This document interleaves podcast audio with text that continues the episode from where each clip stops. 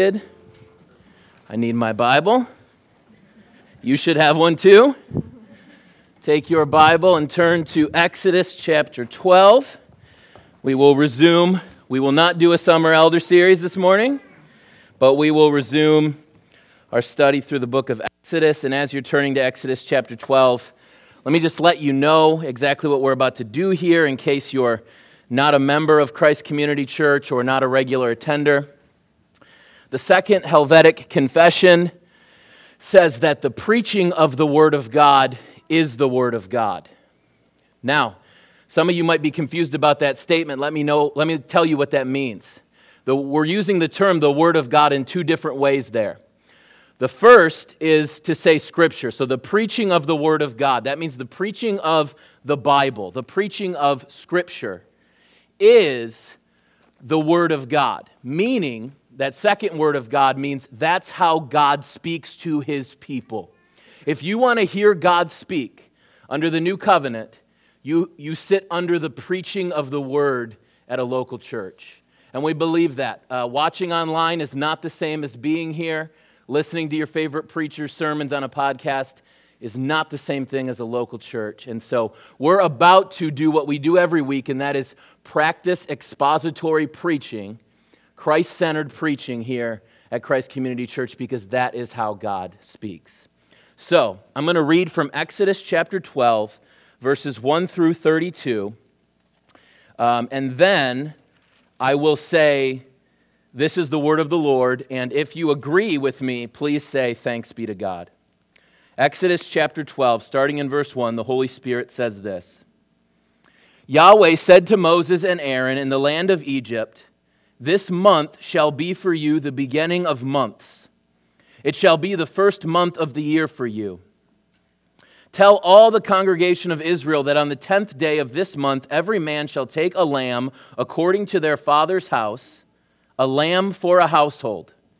And if the household is too small for a lamb, then he and his nearest neighbor shall take according to the number of persons. According to what each can eat, you shall make your count for the lamb. Your lamb shall be without blemish, a male, a year old. You shall take it from the sheep or from the goats, and you shall keep it until the fourteenth day of this month, when the whole assembly of the congregation of Israel shall kill their lambs at twilight. Then they shall take some of the blood and put it on the two doorposts and on the lintel of the houses in which they eat it. They shall eat the flesh that night, roasted on the fire, with unleavened bread and bitter herbs they shall eat it. Do not eat any of it raw or boiled in water, but roasted, its head with its legs and its inner parts. And you shall let none of it remain until morning. Anything that remains until the morning you shall burn. In this manner you shall eat it with your belt fastened, your sandals on your feet, and your staff in your hand. And you shall eat it in haste. It is Yahweh's Passover. For I will pass through the land of Egypt that night, and I will strike all the firstborn in the land of Egypt, both man and beast. And on all the gods of Egypt I will execute judgments. I am Yahweh.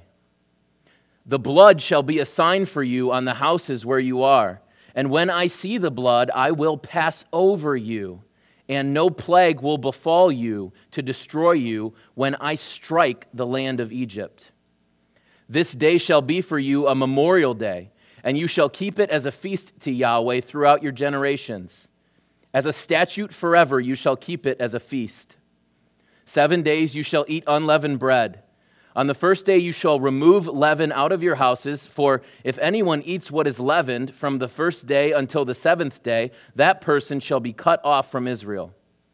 On the first day you shall hold a holy assembly, and on the seventh day a holy assembly. No work shall be done on these days, but what everyone needs to eat, that alone may be prepared by you. And you shall observe the feast of unleavened bread for on this very day I brought your hosts out of the land of Egypt. Therefore, you shall observe this day throughout your generations as a statute forever. In the first month, from the fourteenth day of the month at evening, you shall eat unleavened bread until the twenty first day of the month at evening. For seven days no leaven is to be found in your houses. If anyone eats what is leavened, that person will be cut off from the congregation of Israel, whether he is a sojourner or a native of the land. You shall eat nothing leavened. In all your dwelling places, you shall eat unleavened bread. Then Moses called all the elders of Israel and said to them, Go and select lambs for yourselves according to your clans, and kill the Passover lamb. Take a bunch of hyssop and dip it in the blood that is in the basin, and touch the lintel of the two doorposts with the blood that is in the basin. None of you shall go out from the door of his house until the morning. For Yahweh will pass through to strike the Egyptians, and when he sees the blood on the lintel and on the two doorposts, Yahweh will pass over the door and will not allow the destroyer to enter your houses to strike you. You shall observe this rite as a statute for you and for your sons forever. And when you come to the land that Yahweh will give you, as he has promised, you shall keep this service.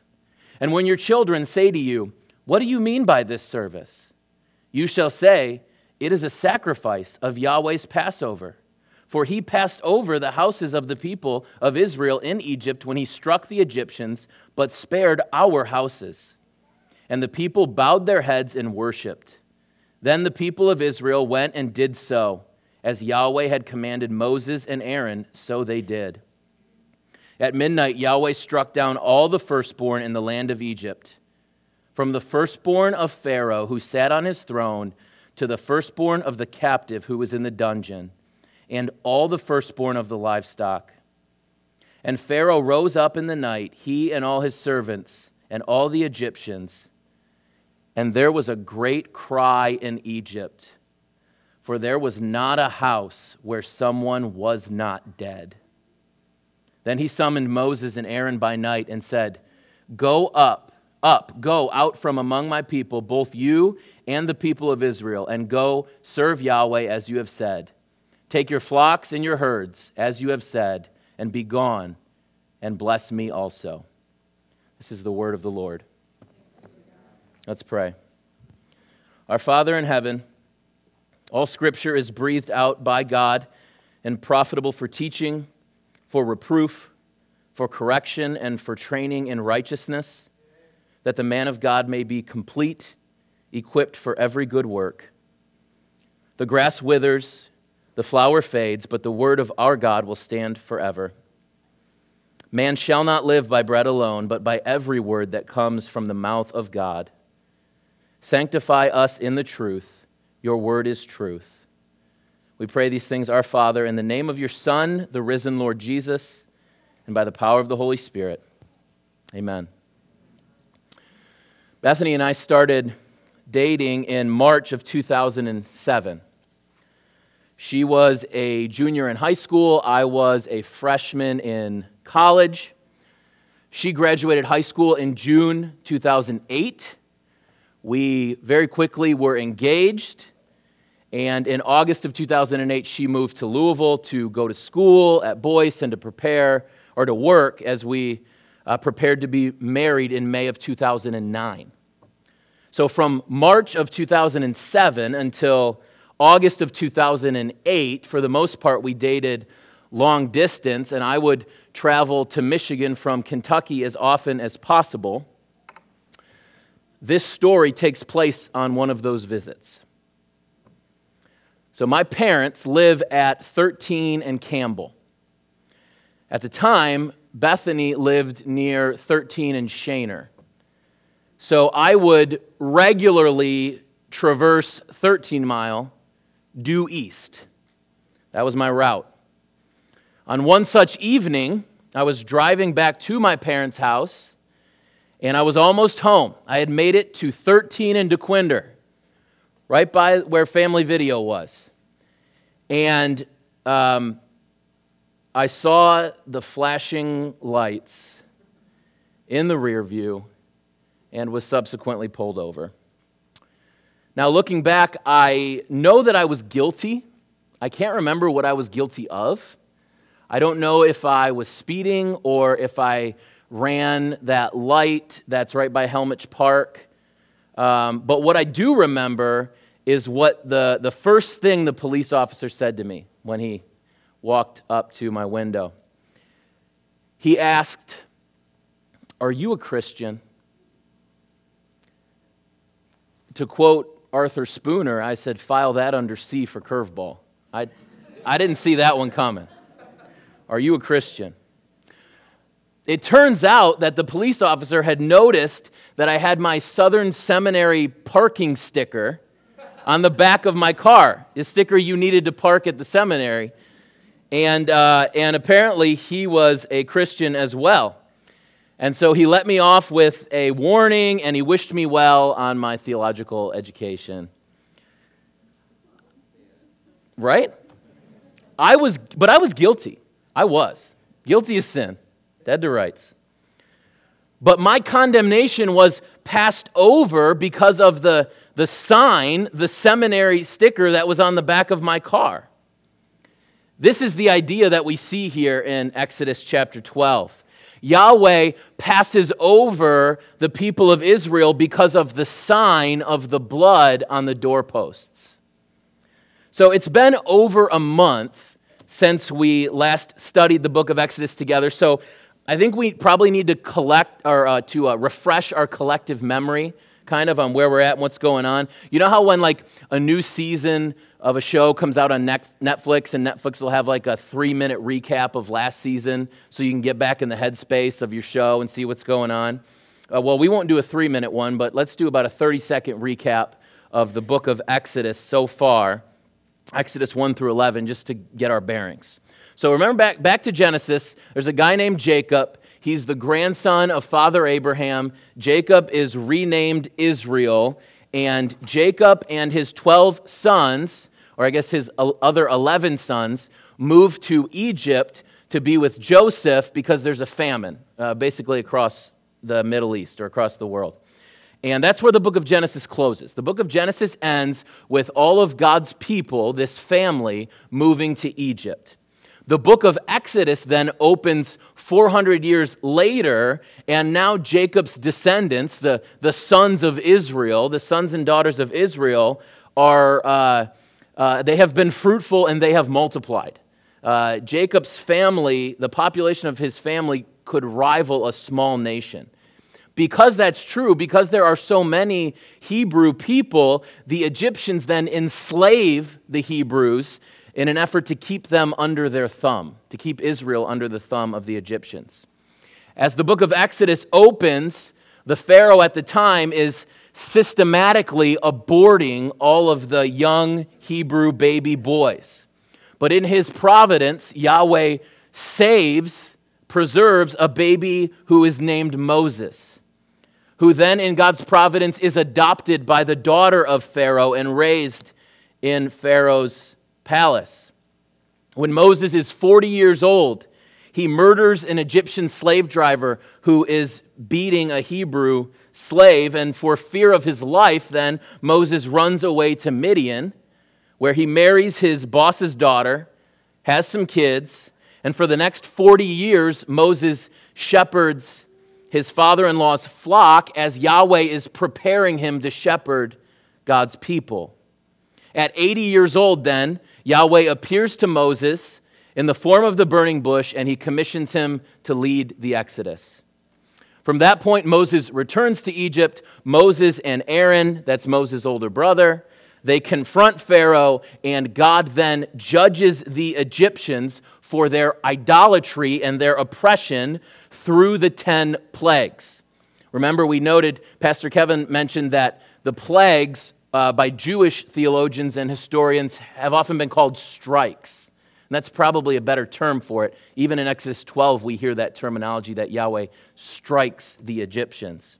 So, through these plagues or through these strikes, the Lord is judging the Egyptian people and their idols. This morning in Exodus 12, we find ourselves at the 10th and final strike the death of the firstborn and the institution of the Passover. Now that we have our bearings, let's look at Exodus 12, 1 through 32 together. And as we do every week here at Christ Community Church, we're not merely interested in what this text originally meant, but we're also interested in how uh, the story of the Exodus or the story of the Passover is connected to our story through the story of Jesus Christ. So let's look at the Passover. The story of the Exodus has been building through 11 chapters to this final plague, this final strike.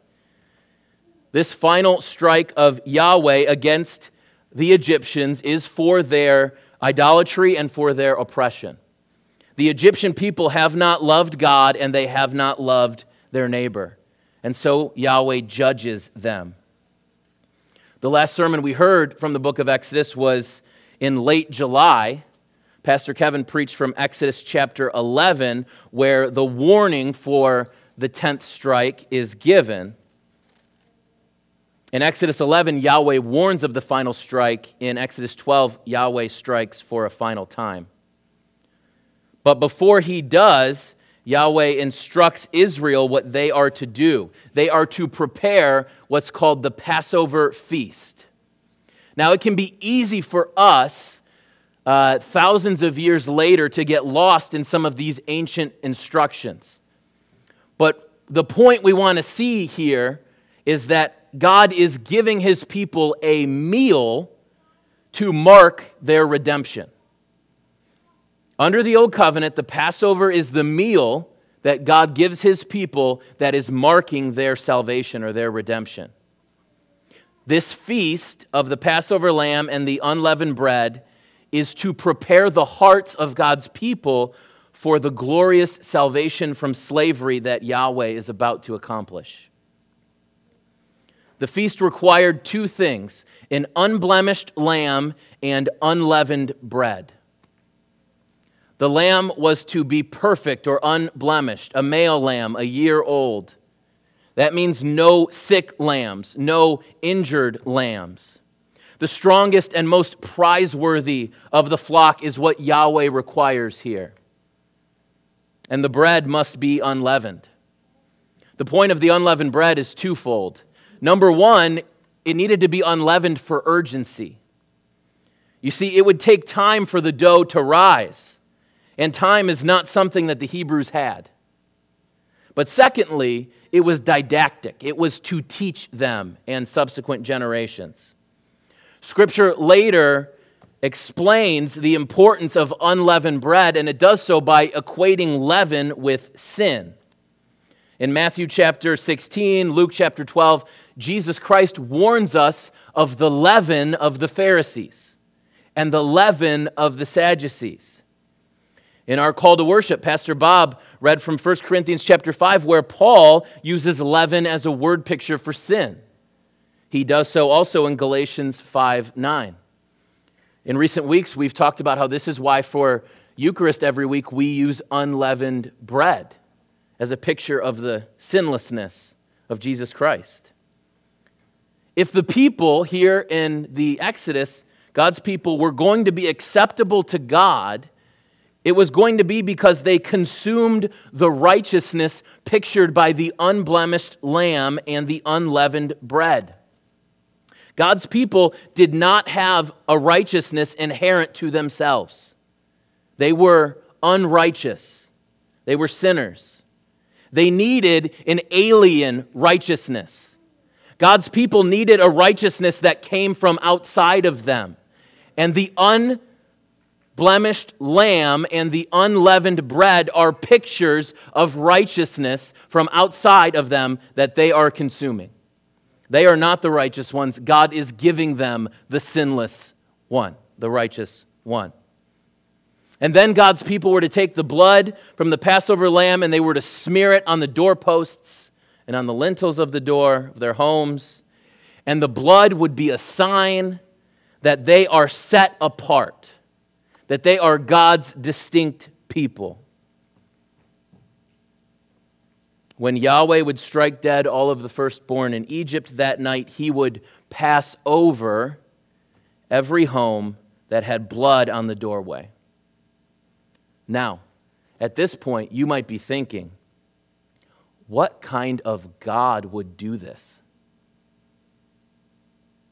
I mean, we're just reading this scripture and speaking casually about God killing every firstborn in a nation. I suspect that some of you are offended by this. Let me explain what's going on here.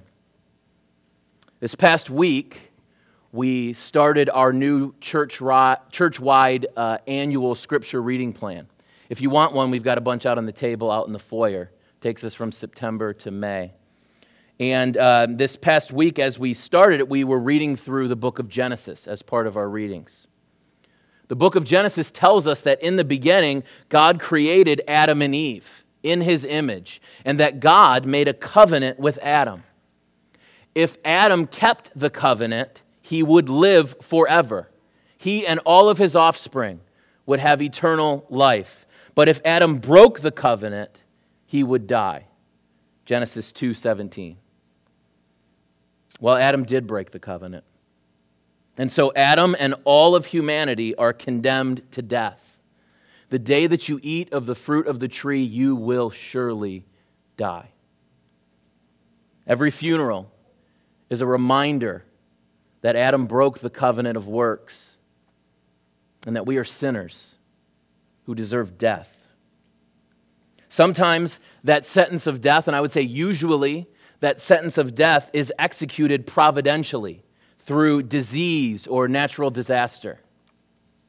But there are other times we see in Scripture where God justly executes that sentence of death in more unique ways. Think about the flood in Genesis 6 through 9. A New Testament example of this would be Ananias and Sapphira in Acts chapter 5. The Passover is another example of God's right as creator and covenant keeper to execute the just sentence of death on his sinful creatures. The firstborn in Egypt were not innocent, they were sinners. They deserved death, just like you, just like me. That's why the Hebrews had to be covered under the blood of the Passover, the uh, Passover lamb. It's not merely the Egyptians who were guilty and deserve death. You understand? The Hebrews deserve death as well for their sins. They're not being saved from death because of their own goodness or their own righteousness. It is the blood of the unblemished lamb that is protecting them. They are just as guilty as the Egyptians. If any of the Israelites did not seek the crimson refuge, they too would be executed because they are sinners. Not only were the Egyptians sinners in general, but also the nation of Egypt was specifically being judged because of their idolatry and their oppression. So at this point in redemptive history, chronologically speaking, Yahweh had not given the Ten Commandments. But the Ten Commandments, this revelation of the character of God, was written on the heart of humans when God created Adam in his image. So let me give you an example. Even though the Ten Commandments weren't given until Mount Sinai, Exodus chapter 20, if, if Adam had gone to the tree of life and chopped off a branch and carved and fashioned it into an idol and bowed down and worshiped that idol, Adam would have been guilty of sin even though the first commandment had not yet formally been given. Here's another example. If Adam were to take a branch off the tree of life and fashion it into a baseball bat, and he were to beat Eve to death with it, he would have been guilty of sin, even though the sixth commandment had not yet been given. The same is true of the Egyptians. They had not heard the Ten Commandments, but in verse 12, Yahweh says, on all the gods of Egypt I will execute my judgments. I am Yahweh. The Egyptians had broken the first four commandments over here on the wall through their idolatry. They were worshiping false gods. As we moved through the first nine strikes, we pointed that out that with each of the plagues, with each of the strikes, Yahweh is specifically judging an idol that the Egyptians worshiped. In the Passover, Yahweh most ultimately is judging Pharaoh because Pharaoh was worshiped as divine. And Pharaoh's son then would have been considered the son of God. The Egyptians also broke the latter six commandments. They enslaved and oppressed the Hebrew people. Pastor Andrew talked about that a little bit this morning in one of our Bible classes. I want to encourage you if you haven't come to Bible class at uh, 9:30 to, to do so. A lot of good content and discussion there. Slavery is a sin. The Bible has always viewed slavery as a sin. The Exodus narrative, which is a prototype of salvation in Christ, is salvation from slavery. The Egyptians had enslaved the Hebrews. The Egyptians had systematically aborted a generation of Jewish baby boys, breaking the sixth commandment you shall not murder. The just penalty for breaking God's law is death. The day that you eat of the fruit of the tree, you will surely die. Adam sinned, and death passed to all of humanity because all sinned. So in the Passover, we see that simultaneously God is saving and he is judging at the same time. Yahweh saves the Hebrews through his judgment of the Egyptians. This simultaneous act of salvation and judgment was to be remembered forever. The Passover meal was not merely to be celebrated on this first occasion, but it was to be an annual feast. God's people celebrated the Passover and the Feast of Unleavened Bread for hundreds of years. In their misunderstanding, the Jewish people still celebrate Passover to this day. The Feast of Unleavened Bread was in part to remember. Yahweh says, It shall be for them a memorial day. The Hebrew word zikaron implies not merely remembering an event, but a reliving of it. Listen to this helpful footnote from the Net Bible, New English Translation. It says, The point of the word remember in Hebrew is not simply a recollect, recollection of an event, but a reliving of it, a reactivating of its significance. In covenant rituals, remembrance or memorial is designed to prompt God and worshiper alike to act in accordance with the covenant. The Passover was not merely for this specific generation of God's people, but every generation was to remember and relive this salvation. The feast was in part for teaching subsequent generations of the great and merciful acts of the Lord. Verses 26 and 27 say, When your children say to you, What do you mean by this service? You shall say, It is a sacrifice of Yahweh's Passover.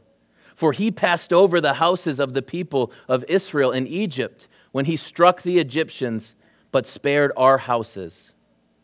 God's people were commanded to teach their children of the salvation and judgment that God poured out in the Passover.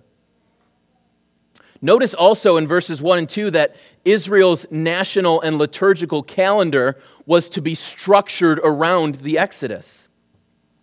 Ligon Duncan says, We see in the first two verses that time itself is to be wrapped around this historical event of God's redemption.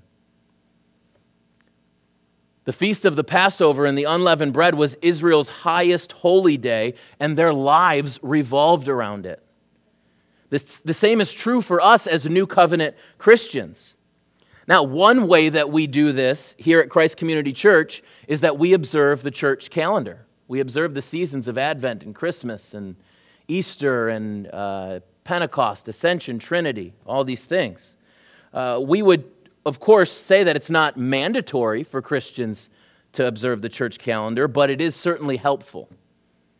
What is mandatory for Christians, though, is to go to church on Sunday.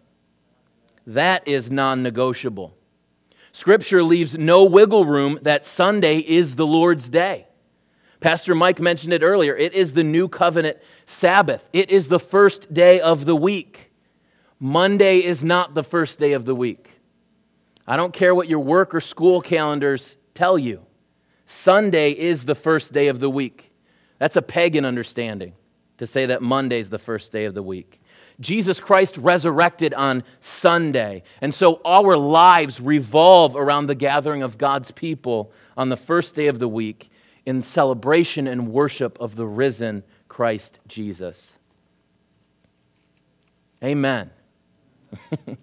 because Jesus Christ, why? Because Jesus Christ is the fulfillment of the Passover. He's the fulfillment of everything in the Old Testament and specifically of the Passover. You see, for hundreds of years, God's people rehearsed the story of the Passover annually at the Feast of Unleavened Bread. And they did so until the final Passover arrived in the flesh. The Passover was never the destination, it was always a signpost pointing us to the true and final Passover lamb. The Passover was a providential picture in time and space leading us to Christ, our Passover lamb. Pastor Bob read that earlier from our call to worship, 1 Corinthians 5 7. Christ, our Passover lamb. Mentioned just a few minutes ago the scripture reading plan. Not only have we been reading through Genesis, but we've also been reading through the Gospel of John. In John 1:29, John the Baptizer says of Jesus Christ, Behold the Lamb of God who takes away the sin of the world. Dr. Jim Hamilton, professor at Southern Seminary, says that the Exodus is the great archetype of salvation in Scripture. It is a type of what God has done finally and fully in the person and work of Jesus Christ. And so, the point, the intention, the telos, the goal of the Passover is to lead us to the gospel. And the gospel is the announcement that God is our holy creator. And just like Adam, just like Israel, just like the Egyptians, we are guilty of breaking God's law. Romans 3:23 all have sinned and fall short of the glory of God. Just a few minutes ago, Pastor Mike led us in our weekly confession and pardon, where Scripture reminds us if we say we have no sin, we deceive ourselves, and the truth is not in us. If you say you're not a sinner, if you say sin is not real, you are deceived. Adam broke the covenant, and we are guilty in Adam. We are born with a sin nature, and because we are born with a sin nature, we do sinful things. We sin in thought, word, and deed. We sin by what we do, and we sin by what we left undone. Because of our sin, we deserve eternal conscious punishment in hell. And if that were the end of the story, it would be just, but it would be depressing. If that were the whole story, it would, God would still be righteous. God would be just. There would be no wrong in him to send every human who ever lived to eternal conscious punishment in hell because of their sin. It would be depressing, but it would be right. It would be just. But thanks be to God, that is not the end of the story for us and for our salvation, the Nicene Creed says. The Father sent the Son to be conceived by the Holy Spirit and born of the Virgin Mary. His name is Jesus of Nazareth, and he lived a truly human life, yet without sin. Hebrews 4:15. Because Jesus did not break the law of God in thought, word, or deed, he is the true and final spotless Lamb of God. Just as the Passover lamb was slaughtered and its blood covered Israel from God's wrath, Jesus Christ died on the cross bearing God's wrath against sin for all of his people. In the Passover, God spared the sons of his people, but he could only do so because on the cross he did not spare his son. Exodus 12:30 says that there was a great cry in Egypt over the death of the firstborns. Matthew 27 46 says that of Jesus as he died, about the ninth hour, Jesus cried out with a loud voice, saying, My God, my God, why have you forsaken me? Jesus was then buried. And on the third day, he resurrected from the dead. And the resurrection of Jesus Christ is proof that God the Father accepted his sacrifice and that our sins are paid for. Now, everyone who will place their faith in Jesus Christ will be saved from God's wrath. What does that mean? What does it mean to be saved? Being saved means that our sins are forgiven and that we have hope that when Jesus returns, he will raise us from the dead and we will live with him forever. It means that your heart is changed from a heart of stone to a heart of flesh being saved. Well, how are we saved? We're saved by placing our faith in Jesus alone. What does that mean? The Reformed tradition has long talked about faith with three components knowledge, assent, and trust. Now, I know we have some visitors here, so I want to be really, really clear. I was going to look around for a chair. There's not a chair up here, but I want you to picture a chair in your mind's eye, okay? Take a chair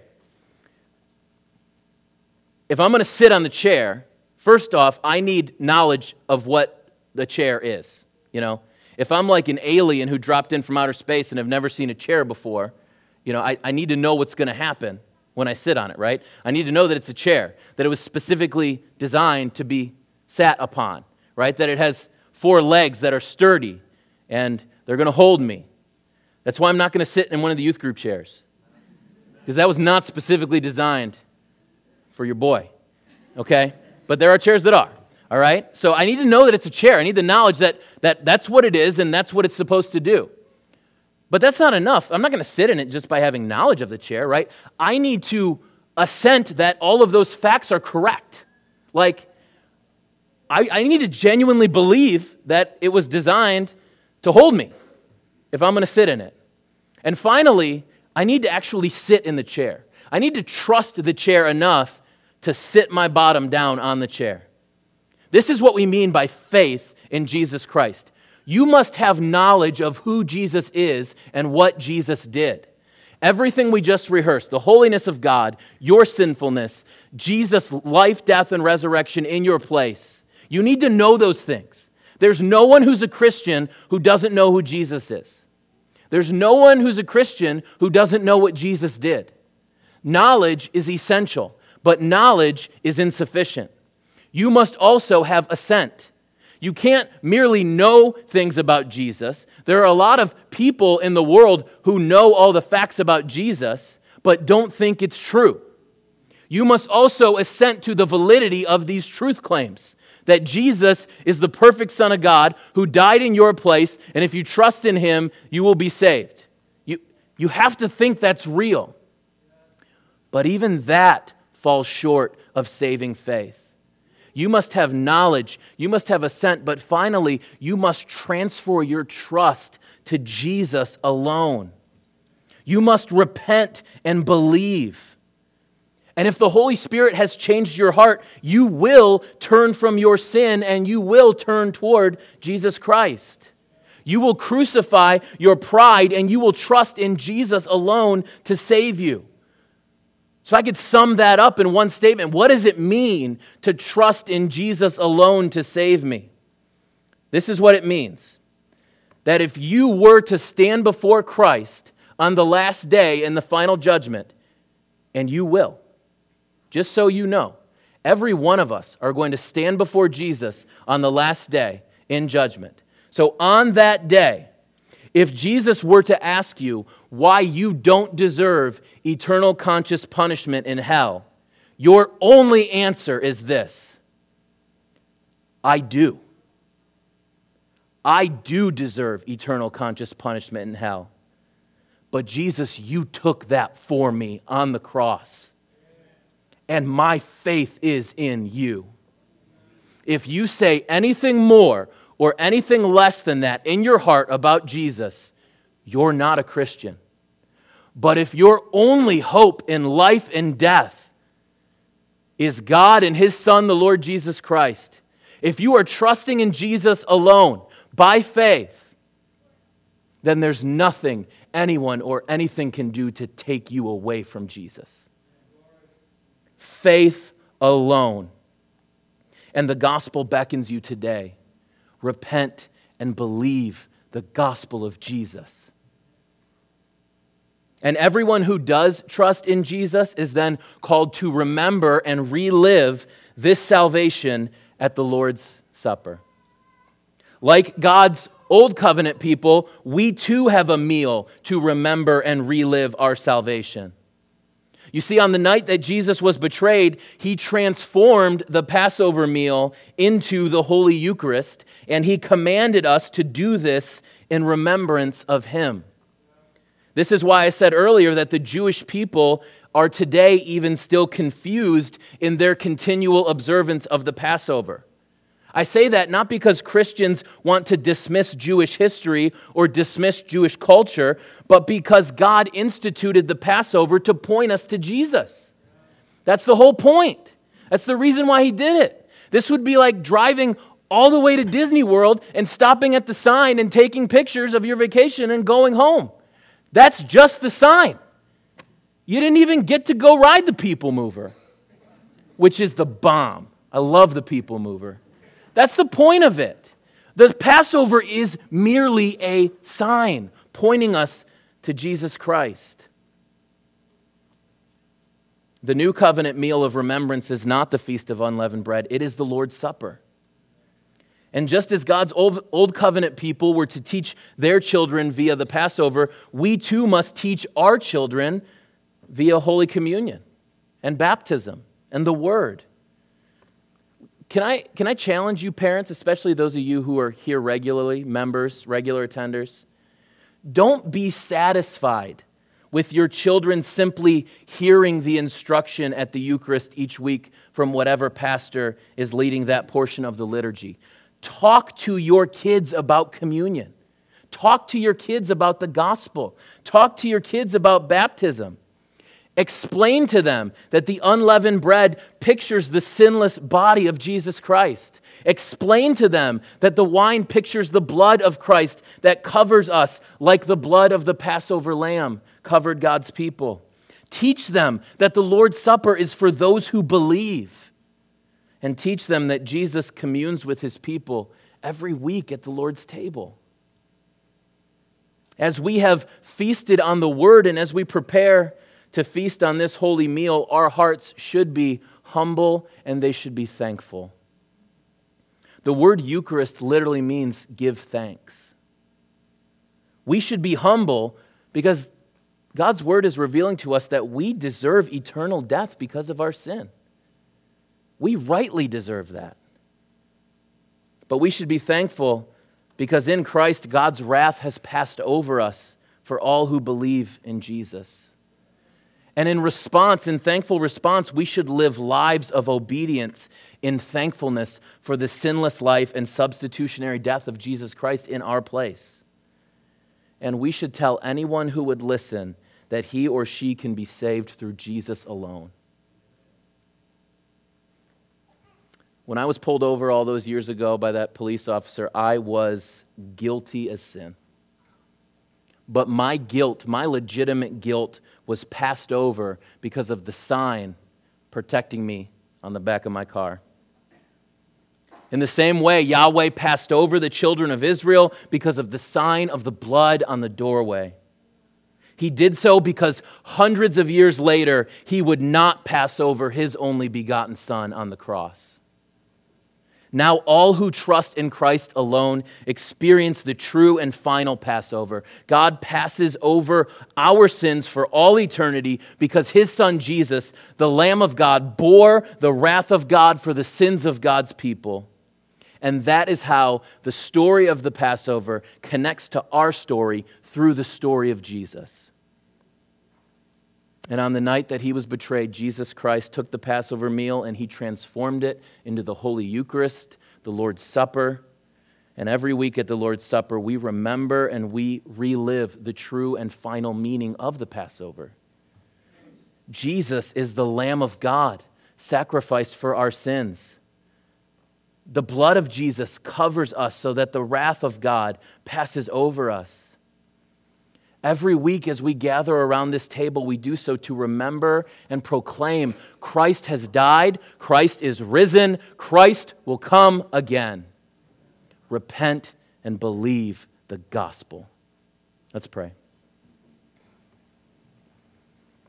Holy Father, we ask now that your word would not return void, and we believe that you have promised that to be true. We pray for anyone here in the room who is not trusting in Jesus alone to save them, that your Holy Spirit would change their heart, open their eyes to see the beauty of who Jesus is and what Jesus did. And Father, please allow them to place their faith in Christ alone. Father, we also pray for those of us in the room who do believe, for those who are suffering in sin or suffering uh, through sickness, mental, emotional, re- relational. Lord, we would ask for your grace through your word. We would ask that we would be strengthened through the sacraments as we witness and participate in them this morning. And Father, we pray that we would be humble and thankful, that you would teach our heart to pray as your Son Jesus commanded us to pray when he said, Pray then like this Our Father in heaven, hallowed be your name. Your kingdom come, your will be done on earth as it is in heaven. Give us this day our daily bread, and forgive us our debts as we also have forgiven our debtors. And lead us not into temptation, but deliver us from the evil one. For yours is the kingdom, and the power, and the glory, forever and ever. Amen.